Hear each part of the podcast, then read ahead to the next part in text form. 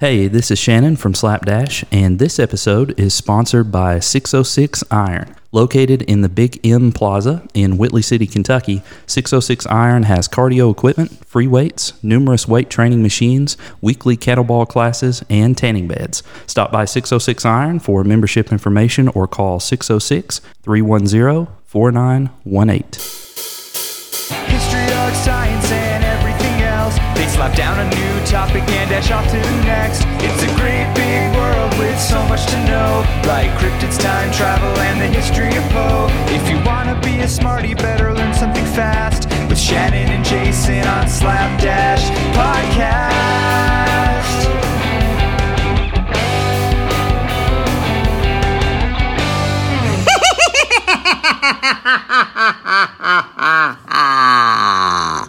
Hello, boils and ghouls. It's your old pal, John Kassir, the voice of the Crypt Keeper. And this is a special shout out today to my good fiends, Shannon and Jason, and who are also the hosts of Slapdash Podcast. well, it's Shocktober, my favorite time of fear. And I understand that you're recording an episode on the history of Tales from the Crypt.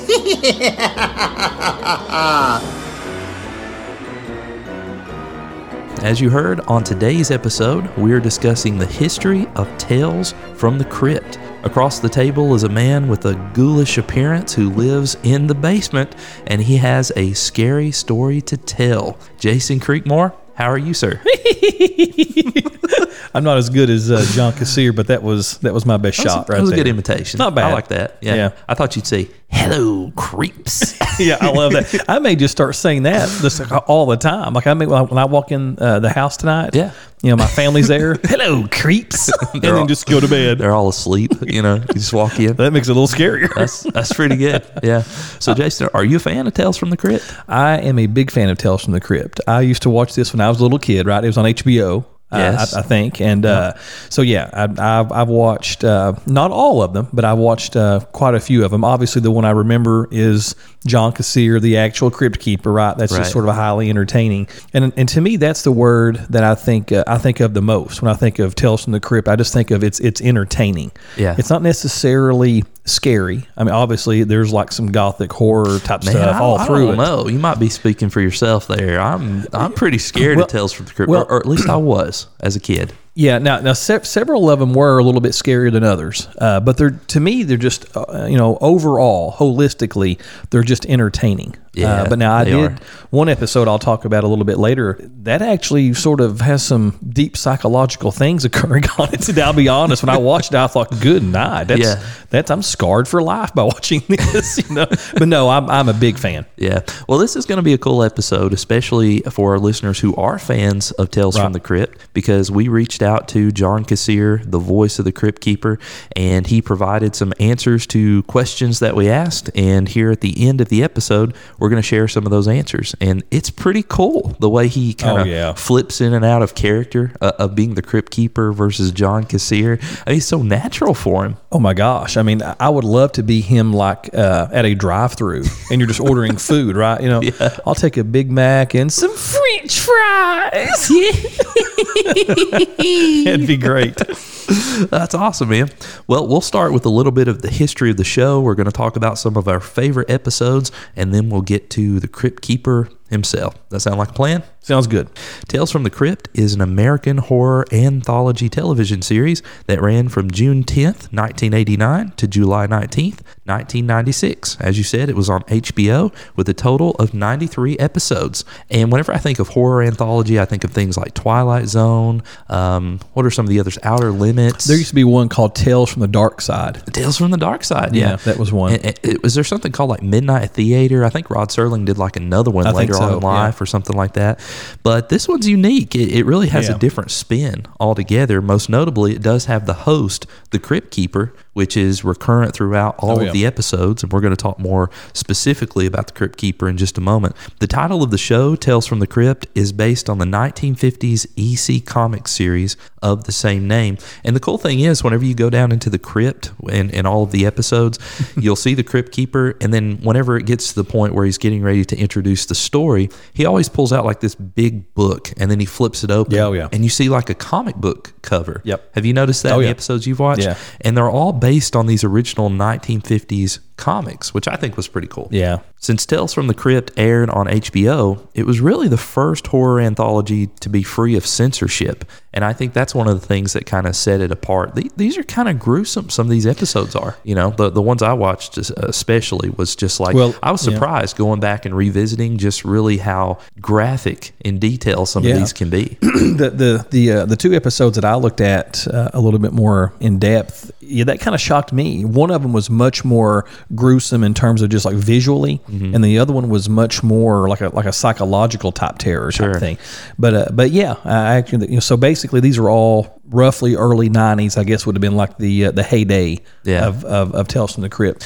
Whenever I uh, went back and rewatched these, I was I was very surprised because I think when I was watching these as a kid, I must have been watching like the the television syndicate version. Oh, yeah? um, because I, I discovered in the research for this episode that two versions of each episode were shot because HBO knew that one day the show would likely be sold to other networks to air in syndication, and they knew they were doing something special because they were a premium service and they could get away with some of this non censorship on television. some of the type stuff language and that type of thing. the yeah. language, the violence, alternate shots, removed all of the questionable content from each episode so that the episodes could later be recut Hmm. for airing on regular TV.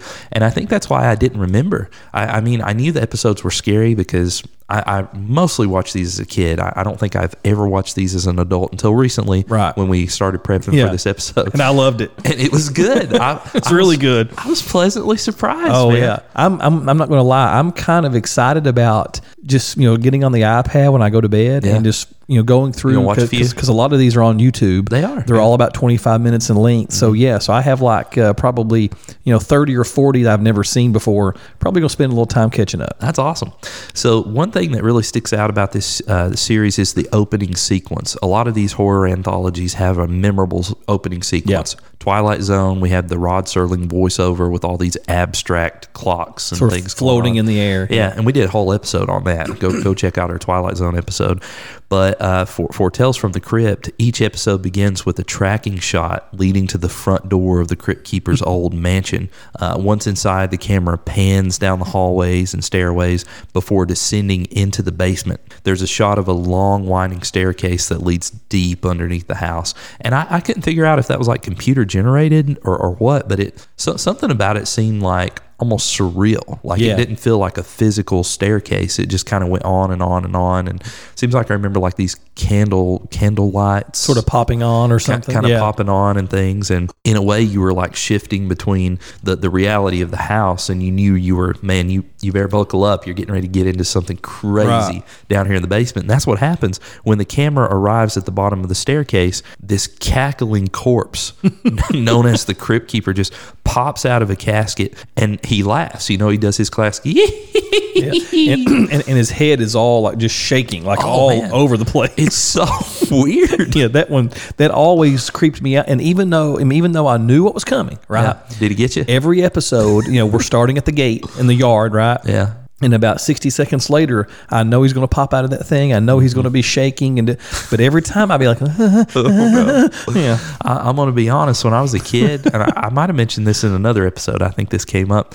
I, I would mute that intro for that reason. I really would. you tapped out. I tapped out, man, right from the get go. I mean, that should tell you how, how terrifying the episodes were because I couldn't even watch the thing come on because I knew that guy was going to pop out of the crypt and just scare me to It's death. kind of like one of those like a, a, a Jack in the Box Oh, where you do, do, do, you know it's coming.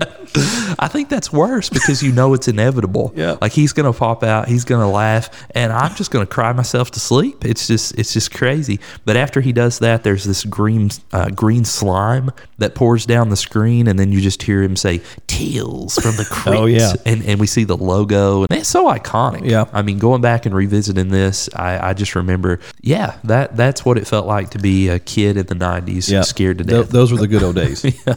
But uh, the Crypt Keeper himself is is really the draw to this intro, and he really ties everything together. The show's great, but there's something about having this bookend of the Crypt Keeper at the beginning of the episode Yeah. and at the end because it's always specialized. Is there's there's a, a certain level of continuity there and, Yeah. and, and comfort and predictability and you know that's coming right so you, know how it's going to begin and you know how it's pretty much going to end Sure. and I think that was a, just one of the big draws Yeah, it was.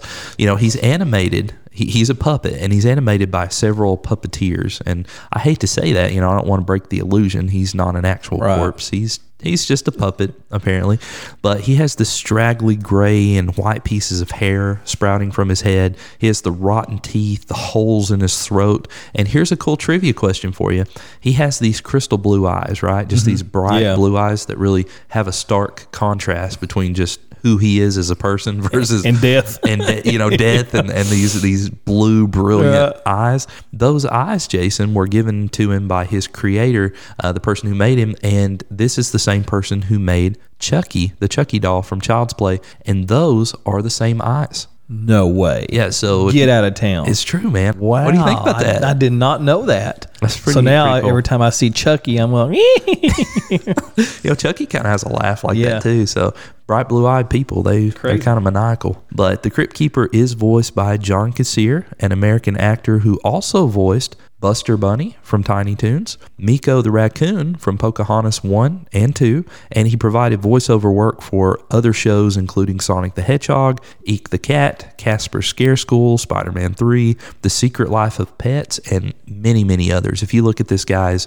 rap sheet on imdb hmm. That's he- cool. he's been in everything. I mean, he's provided various voices for all kinds of all kinds of cartoons. He was born in Baltimore, Maryland, and got his start in 1985 when he appeared on Star Search. Do you remember Star Search? yeah yeah It was that TV show. Uh, I don't remember the host. It wasn't No, like I- Ed McMahon or anybody. I don't like that, I don't was it? know but I I know the show I remember I remember the show they would usually have younger people on, young talent anyway, and the, it was a competition show. Yeah. And he won the show in a, in a stand up comic competition against Sinbad. Do you remember Sinbad? oh yeah, really so he beat Sinbad head head to head He sure did. Yeah. Hmm. He, he probably just got up there and said, "Hello, creeps." It was like, That was that's it. That's it. Give him the trophy." This guy wins. I I need to talk to you about a show. It takes place in a basement. don't, don't run away. This, is- this is a good idea. But the, the cool thing about this show, and, and something I didn't re- really remember as a kid, is that it starred a lot of different actors, like well known actors and actresses. I did not realize that, No. and and maybe because some of these actors and actresses weren't big at the time. Yeah. I mean maybe I don't you know because like today I know the one I, I watched earlier today I was blown away by who was in that episode. And I Mm-hmm. Thought there are three pretty well known people in this Sure. twenty five. Uh, so yeah, so I guess maybe either I just wasn't aware, but I definitely had forgotten because that, and that was the first thing I thought of when I watched that today. Mm-hmm. I thought, wow, they, that's some pretty big names. I can't believe Jason Creekmore's in this episode. He's the well known podcaster from Slapdash. yeah, yeah. Here are some names of people who appeared. See if you know any of these. Okay. Arnold Schwarzenegger. I, I, I know him. you know him. Brad Pitt, I know Brad Pitt. Brooke Shields, Yep. Christopher Reeves. Oh yeah, that was that was when I was talking about earlier. Is it, is it Reeves or Reeve? I think it's Christopher Reeves. I always say Reeves. I, think think, it's there's two. Actually, I It's Superman. it is Superman. Whatever, it's Superman, yeah. All right, that's that's enough. Corey Feldman, who was actually in um, what was it? He was in one of the Friday the Thirteenth movies. He was the little kid, Yeah. Tommy. Yeah. Uh, Dan Aykroyd, which was in Oh, yeah. one of the episodes I watched. Uh, Ewan McGregor, who is uh, Obi Wan Kenobi. Ewan from, from McGregor? Star Wars. Okay, I didn't see that I don't know how young he was, but yeah. Uh, Jada Pinkett, Joe Pesci. Oh, yeah. Yeah, no Joe Pesci. Michael J. Fox, Tom Hanks, and the list goes on and on. Not Tom Hanks. Yeah, sure enough, man. I bet if you dig Forrest far enough, Gump. I would love to see. For, I would love to see him play Forrest Gump in one of these. Oh, and just to have those two talk. Yeah. Have John Kassir, you know, talk to Forrest Gump. That'd be great. you know the only person they're missing from this list who I think would add uh, a really strong element. I'm gonna. I'm gonna guess. All right, go ahead. Is it Michael Keaton? It's always Michael Keaton, man. Sh- shows are just made better by the appearance of Michael Keaton. Tell Tales from the Crypt would have been a lot better in your eyes if they just would have added Michael Keaton. I think so. I think the Crypt Keeper uh, needed a sidekick, like Beetlejuice, maybe. You know, Oh, that'd there be you pretty go. cool. Yeah. I, I could see, I could get down with that. That'd be pretty cool. but this show's had a wonderful legacy. It spawned uh, an animated series, which I thought was kind of cool. It was G rated. It was a Saturday morning. That was kinda cool. thing. There was a game show. Did you ever see the game show? Hmm, no, no, I don't think so. Yeah, this was on Saturday mornings too, and I think it was like a kids game show, which Mm-hmm. is kind of interesting because this show's not really for kids in a way. No, the one I watched today wasn't. you know but but in a way like but in its legacy it almost feels like it it is and i know that's so strange because the episodes aren't really like oriented toward children at all No. they're they're very clearly like adult Yeah, themes and, right. and such but yeah this this game show had the crypt keeper as the host he was like a cgi puppet sort of thing and the kids played the show I, i've seen it a few times I haven't seen that. uh, it's kind of interesting, and there were also several movies that spawned as a result Yeah. of this. And um, you know, I don't think I've seen the movies. Have you? Uh, maybe one. I think I've I've, seen, like one. the, the the boxes on. Yeah. You know, I, I remember seeing like the art and some of that stuff, but I never actually watched any of the movies. But big fan of the show, and I, I think we just recently, you know, after we've been saying, we went back and we watched some of these and just kind of revisited, and we're you know we're just curious what what now today is Tales from the Crypt all about. So, Jason, I think you have the first episode. So, what can you tell us about the one that you watched? Well, Shannon, I will say that I was thoroughly entertained for 52 minutes today. 52 whole minutes. I pulled huh? up two episodes on YouTube. They Yeah. were, I think, they were each like 26 minutes long, roughly, and I really liked both of them. So, my first episode is called "What's Cooking." All right. Okay. I, have So a fear of what the answer to that So you'd is. have to imagine John Kassir's voice for that. But Yeah. but what's cooking? So uh, uh, what's cooking was episode six. Of also se- imagine The Rock. what's.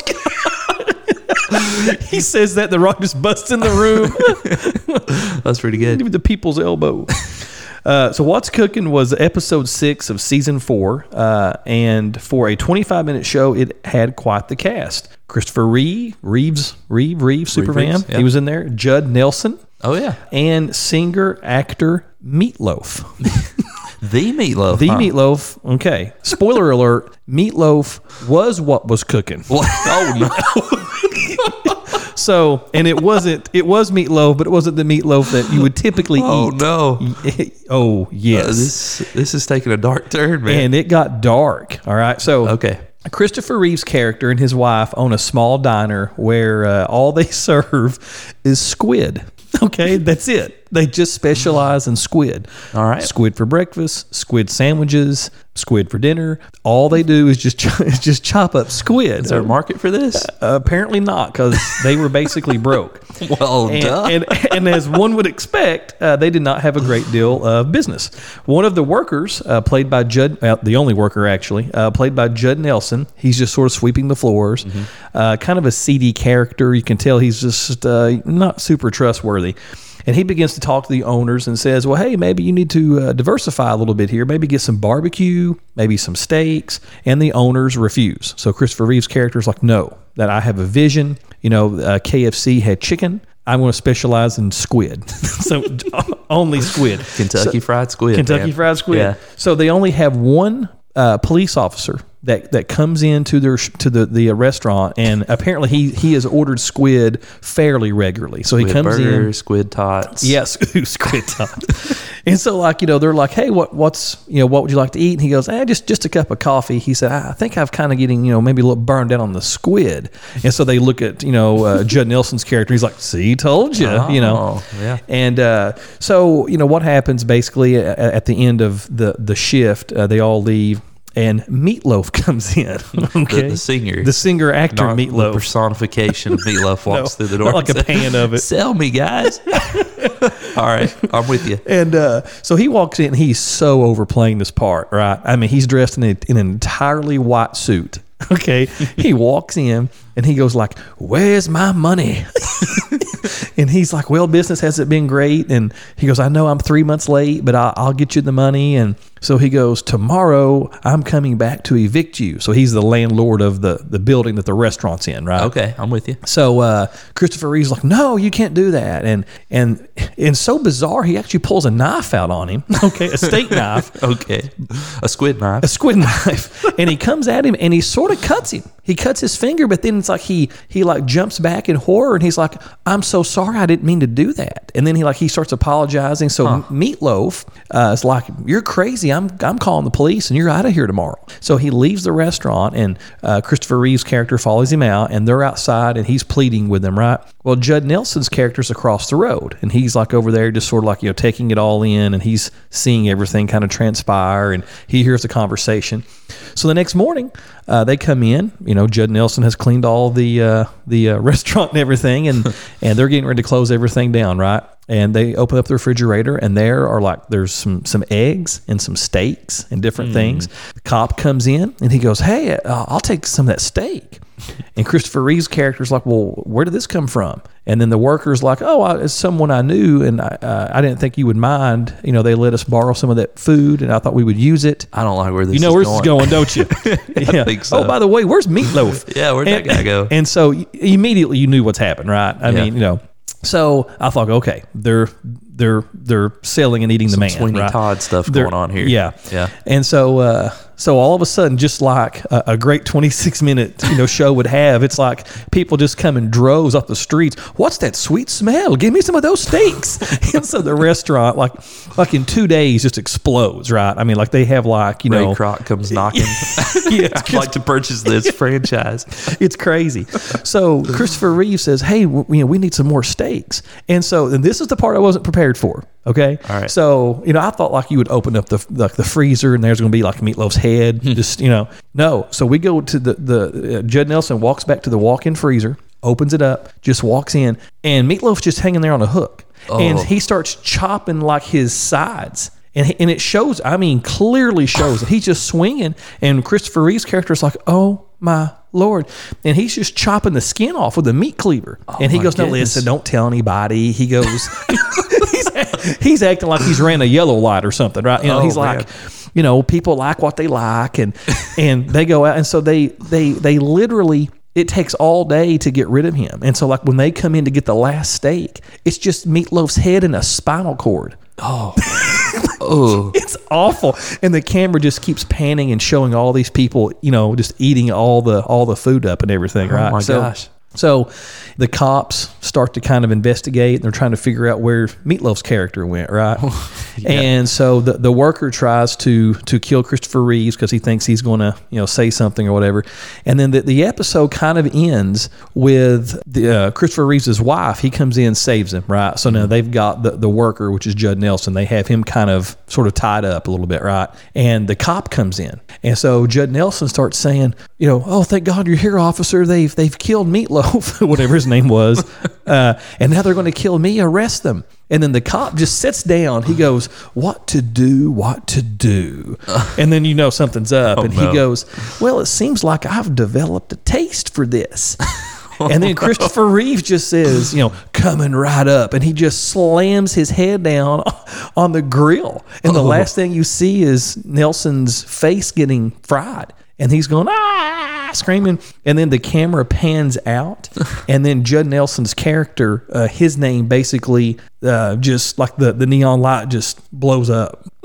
so like he's gone. And that's, and that's it. You, you know the story. This is not the Twilight Zone. I No. mean, very clearly there's a distinction between Yes. older shows and this show. Yeah, I was I was not prepared. I mean, you know, look, we've all seen Saw, right? Yeah. But it's just the way that they kind of presented it. I just did not expect him just to be in the freezer and him just to walk up and it's like he was picking apples.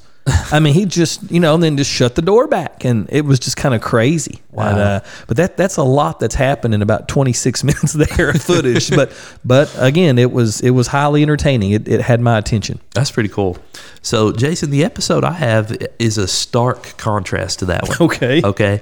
It, it goes off in a completely different direction. And the weird thing about this one is that it's it's almost not even like a scary story. Like that one very clearly is, is set in the the macabre sort of Oh, yeah. you know dark horror. That that's weird. That's like Texas Chainsaw Massacre stuff. Right. Right. This one's not. This one just has like a twisty ending type thing going on. But overall, the story itself is is pretty tame. Uh, so This episode does star Kirk Douglas as a general and his real life son, which I didn't know this was his real life son until the end, and I saw the credits. But he plays his son in the in the show too, Eric Douglas, and he's a lieutenant. So basically, what you got here, you have uh, a general, you have a lieutenant, and you have uh, basically an army in the middle of World War One right? So it's it's set in 1918, and the way it starts, and we'll come back to this because I, I had no idea what this was about. Okay, the only thing I knew is that the title of this episode was called Yellow. Okay. That, that's all it is. All right. All right.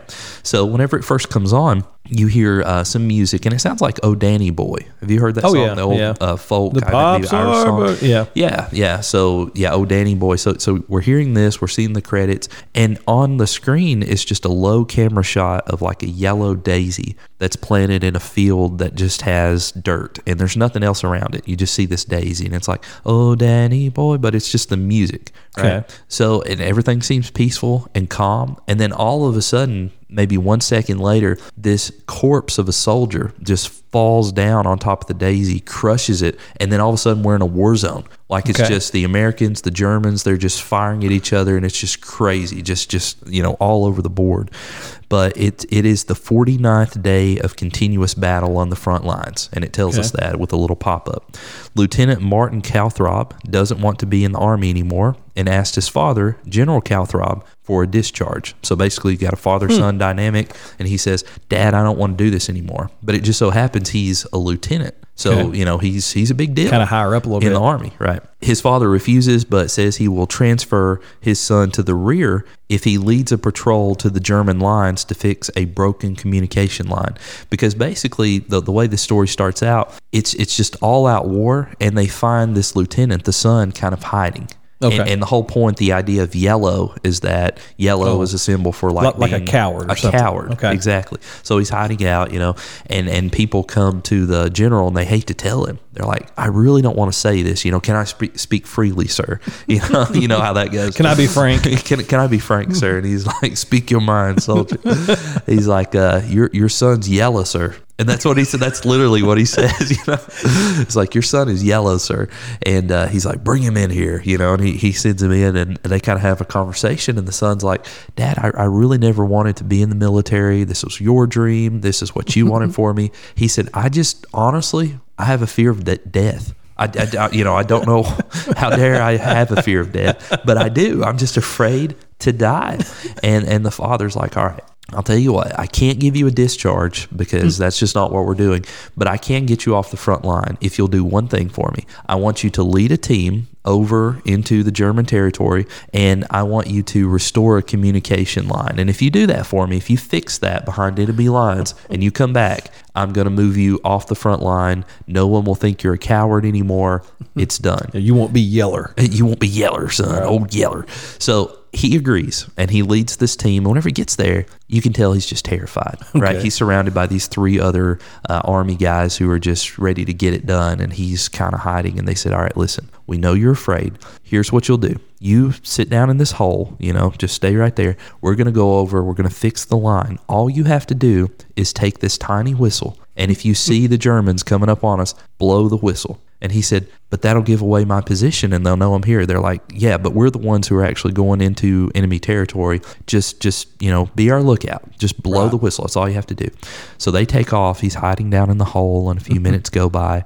Then all of a sudden he sees the German infantry coming over the hill and he knows that they're getting ready to ambush his guys. And he looks at the whistle Oh no. and he looks at them oh no. and he looks at the whistle and he just kind of draws it back into his pocket and then all of a sudden you just hear bam bam bam bam bam bam bam and they just blow these guys away Oh gosh. so he takes off running and he runs all the way back to the camp.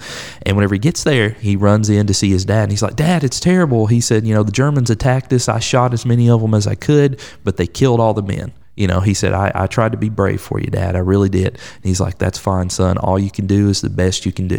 But lo and behold, one of the soldiers survived. Oh. So here he comes. Uh-oh. He just kind of waddles in. He's like, Yeller. He's Yeller. He's Yeller.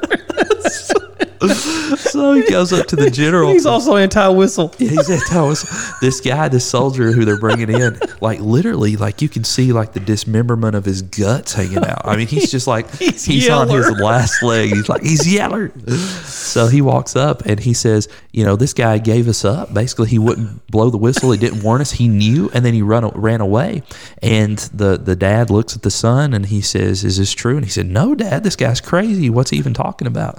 And he said, uh, "Is that the gun that you you fought off the Germans with?" And he said, "It is." And he said, "Let me see the gun." So he takes the gun and he opens up the chamber and he closes it back and he hands it back to him and he said, "This gun's never been fired." So all of a sudden, you you know what's up here. Oh man. So he he court martials his son, and in the very next scene, there's like this impromptu trial. He said, "Okay, everybody meet at the church. We're getting ready in one hour. We're gonna have a, a court martialing, and we're gonna sentence this guy, his son. Like, Okay. here's the general presiding over everything.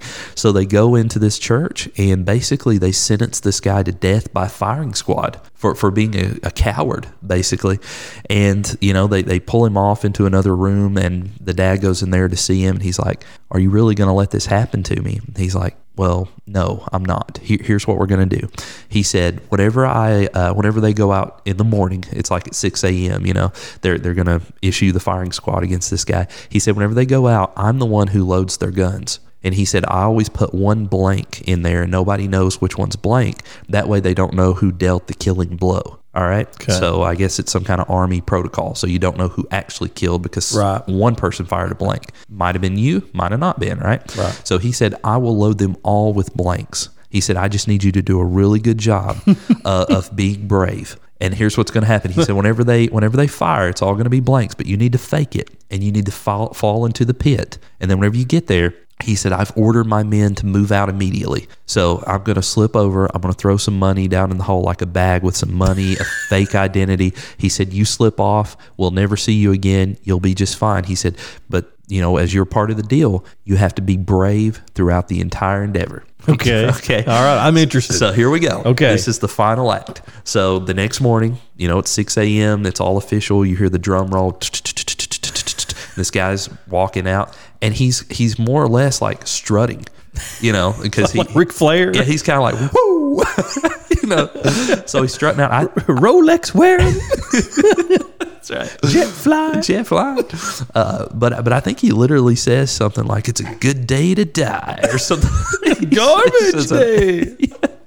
so he walks out and uh, he he stands in front of the firing squad and they they say you know do you uh, do you want to smoke or something like that you know this is your last uh, last right or whatever and he's like uh, no but I would like to drink from my flask and he takes out this flask and, and gets a big sup of that and they're like um, do you have any final words and he's like why sure you know and he's just, he's playing all nonchalant Right. like you know no big deal this is fine so he, he says his piece basically, you know, he's like, my, you know, I never wanted to be a soldier. My father wanted this for me, but you know, now here we are. Things are what they are. Let's wrap it up. Let's get the show on the road.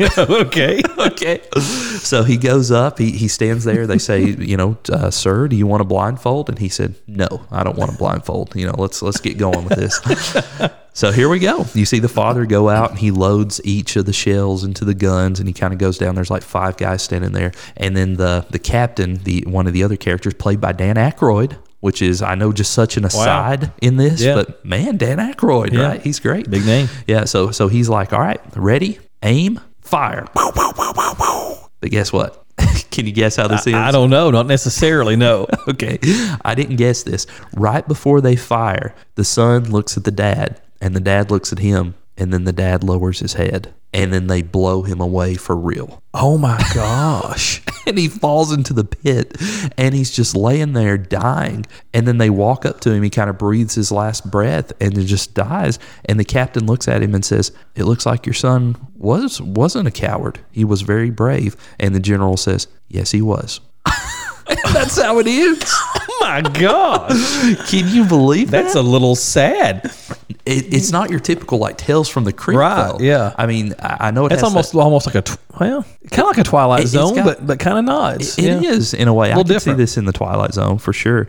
But I, I was really into this. I mean, from beginning to end, it was well acted. It was well scripted. the The color yellow is used as a symbol for cowardice, as we said. It's also a symbol for sort of being out of place. Remember the daisy at the beginning? It's out of place. It's by Right. itself, and then you have this war zone and everything.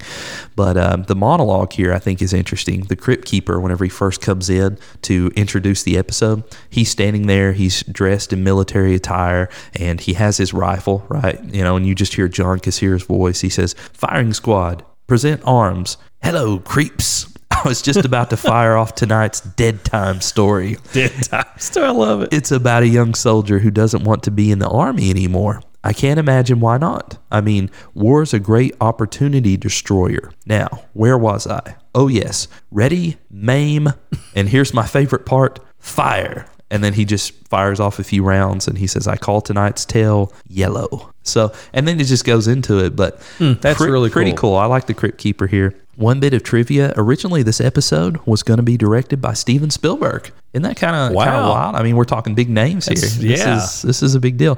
But it didn't happen. Instead, the episode was directed by Robert Zemeckis, the director best known for Back to the Future, Hmm. Forrest Gump, which you mentioned a minute ago, and Who Framed Roger Rabbit. So I think pretty maybe, cool. I think maybe uh, Quentin Tarantino directed uh, the first episode I spoke about. it's it sounds like. It's blood everywhere. yeah, craziness. So, Jason, let's take a quick break and then we'll come back and talk about more of these episodes. Sure. Is that okay? Sounds great. Hey everyone, we're happy to announce that the podcast now has a merchandise store. Shannon, everyone loves hoodies and everyone loves coffee. Yeah, and you can pick up a nice Slapdash hoodie or a Slapdash mug and drink your next cup of joe right out of a Slapdash cup. We also have t-shirts and stickers. yeah, we do. So come on by and log on to www.slapdashpod.com forward slash store. That's www.slapdashpod.com forward slash store. Welcome back. Uh, today we are talking about Tales from the Crypt. And my next episode is called The New Arrival. And it was actually in season four, episode six. And it's really interesting. I didn't really notice any big actors or actresses in this particular episode. Yeah. Uh, but on some of the list, this this episode is actually ranked number one. Uh, and I can I could see that it's it's probably for good reason. It's it's it has, it's a good storyline. Yeah. And it just there's something just creepy about it, like the whole time. So basically, it starts off at a radio station, and you have this. Meatloaf Walks. It's meatloaf. Where's my money?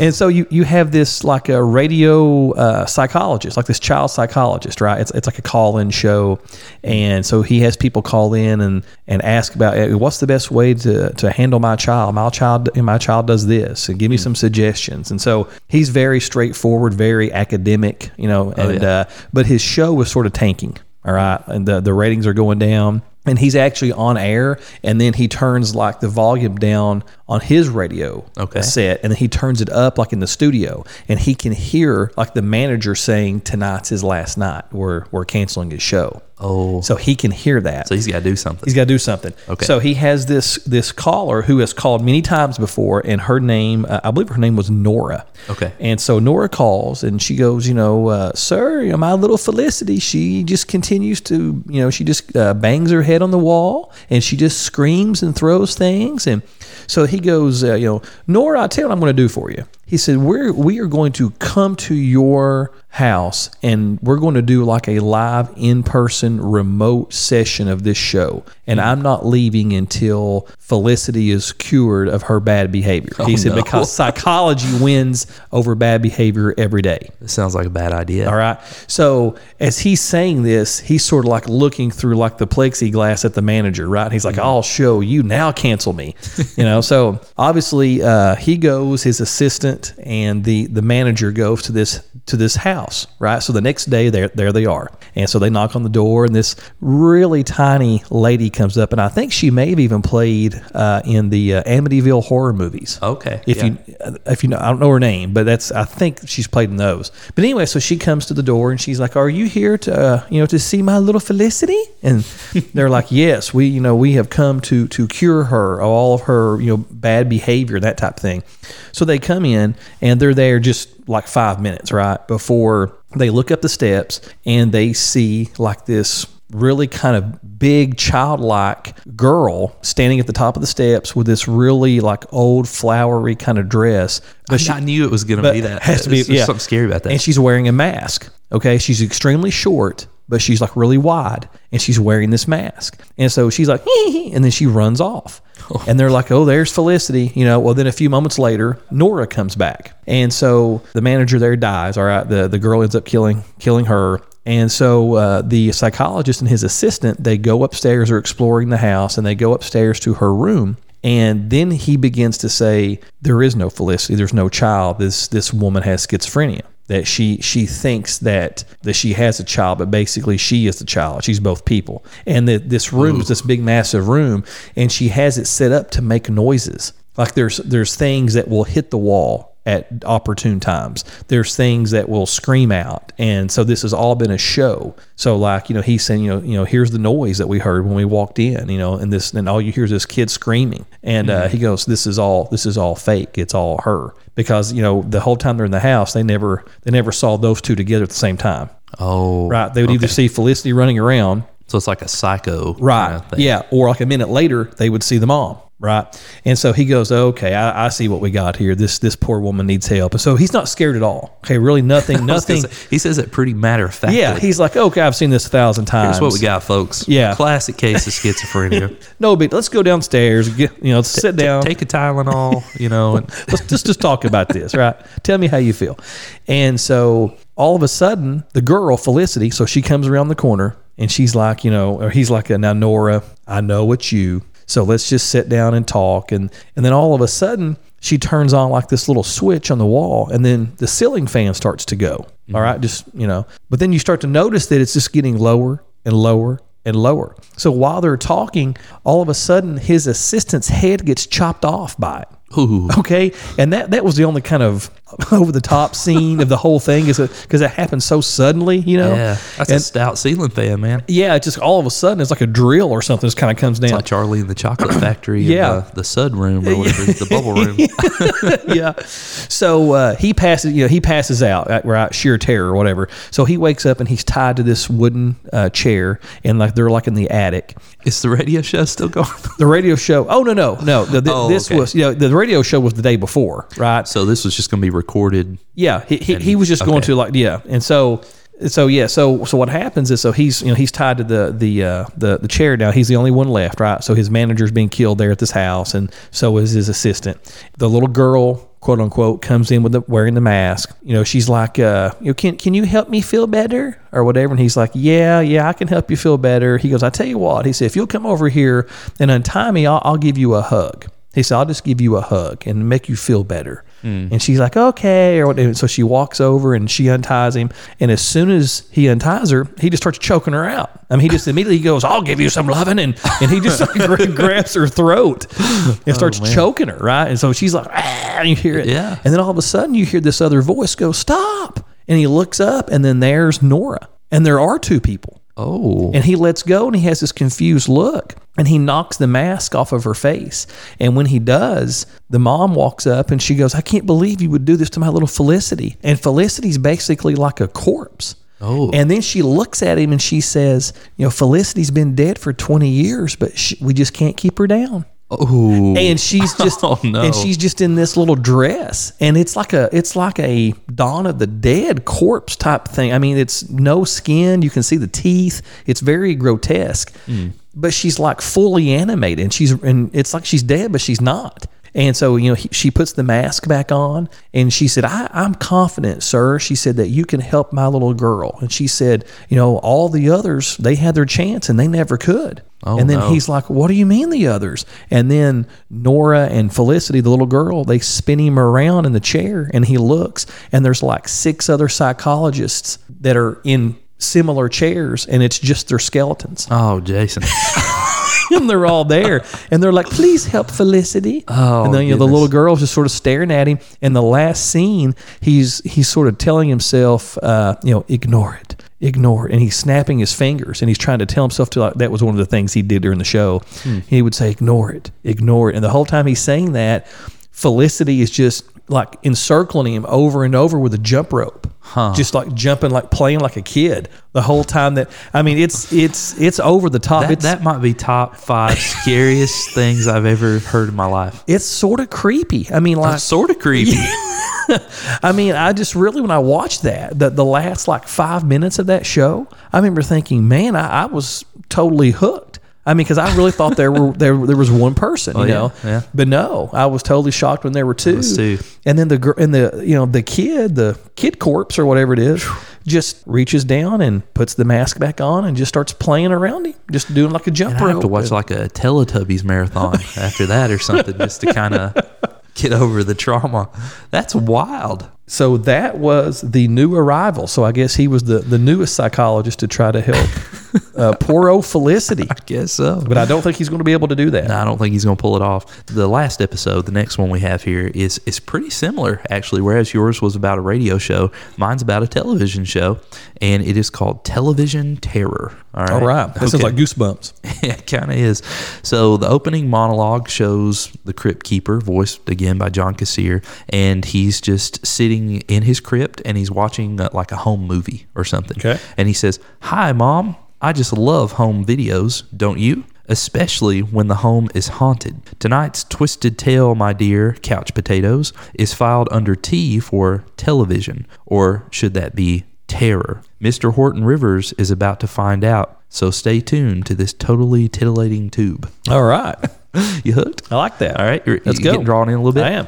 So the short version of this is there's a TV shock journalist named Horton Rivers. He uh, gives an on-air tour of an eerie haunted house. He's he's kind of like Jerry Springer. That that's what I Okay. take him. He, right. he he wants to go into this haunted house and he wants to basically give a tour to his audience live. And it, it's a place where there's a scene of a murder, and apparently there was a caretaker, and uh, the caretaker's name was um, I think it was 80 or something like that. Uh, Ada, Ada Ritter. Ada, okay. Yeah, and, and apparently she was killing people. Like she was a caretaker for older older men, and she would kill them so that she could get their social security money. That's, that's what they say. Right. Okay. you know it- it's all in the details here, Jason.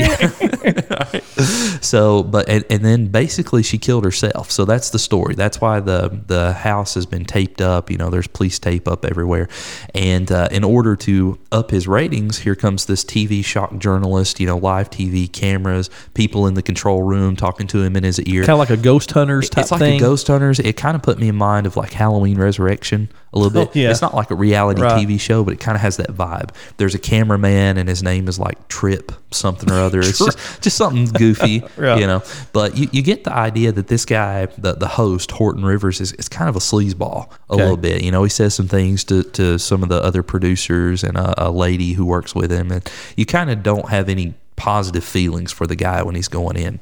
So he walks into the house. He's got his cameraman with him. You know, it's just these two. And when they get in there, it's it's pitch black. You know, this uh, murder and suicide combo happened like five years ago. So he's walking through the house. They've got like the light shining, and they look in the kitchen, and there's some rats, and they kind of play it up like, oh no, and they jump, and oh, it's just rats. You know, and here we go. So they they go all around, and then it cuts to a commercial you know and and he hears from his producers in his ear and he said how am i doing? You know this this seems like it's going really good. And they said this is terrible. Like Oh, no. this this is not going well at all. Like viewership is dropping off. It's really dragging. You got to do something kind of spice it up a little bit.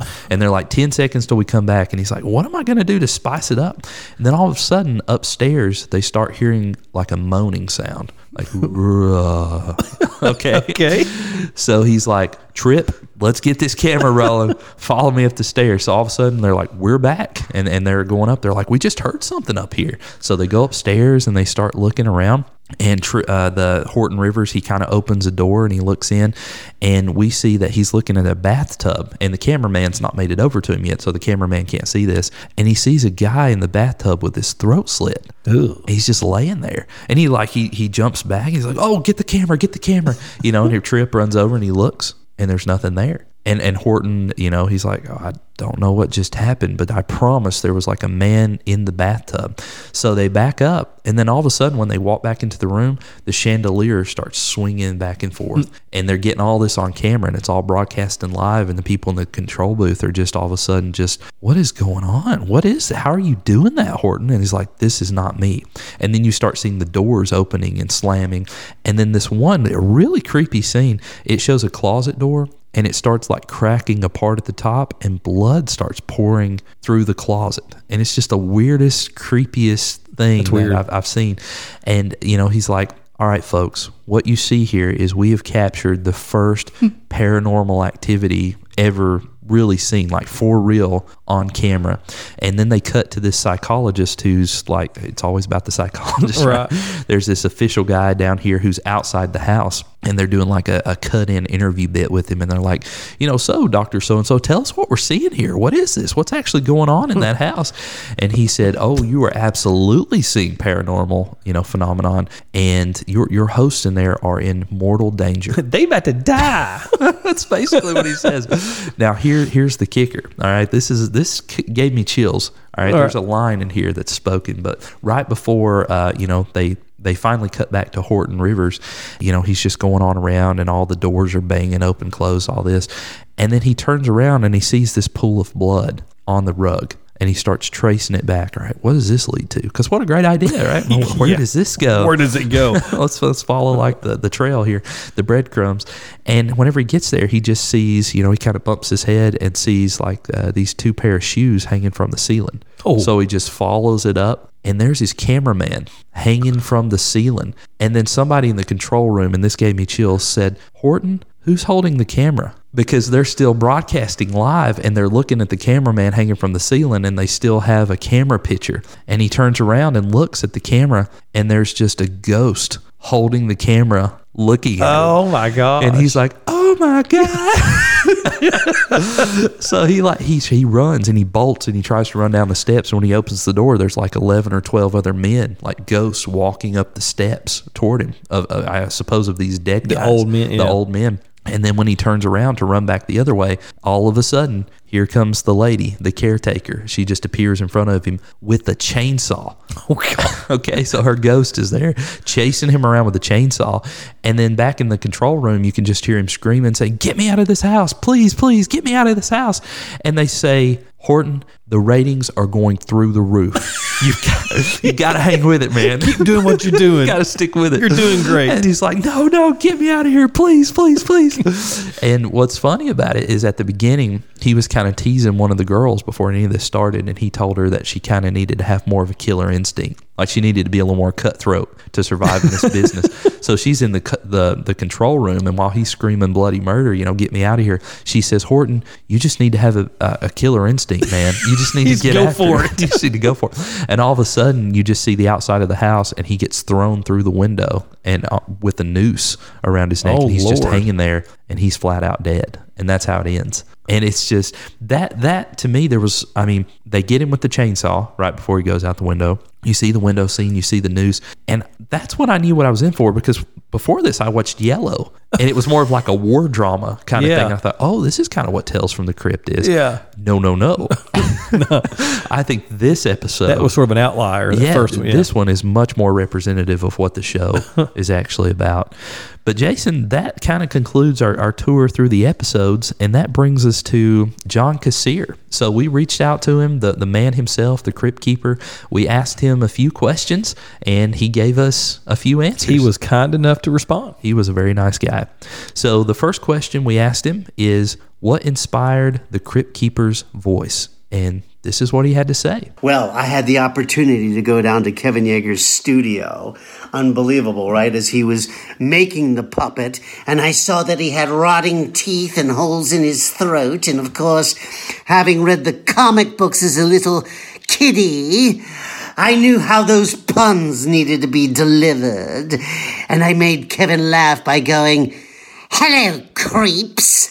Be careful what you ask for. You may get it.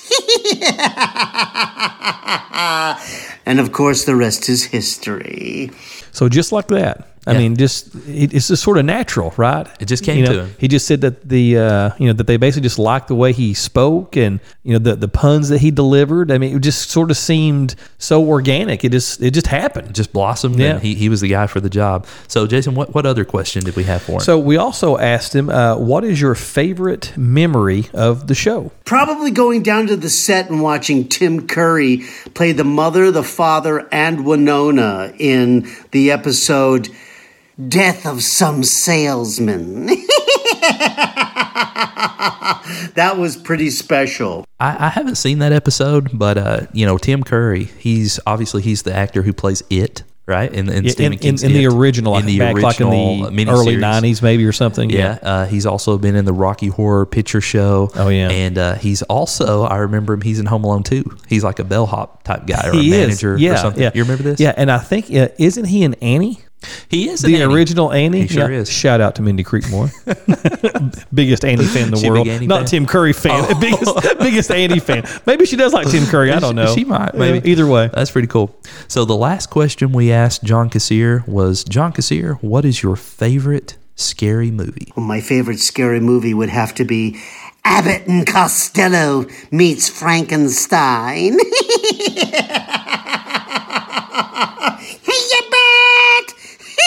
hey, you bat! Shannon, I have never seen that movie. Have Have you watched that movie? I have, yeah. Have you really?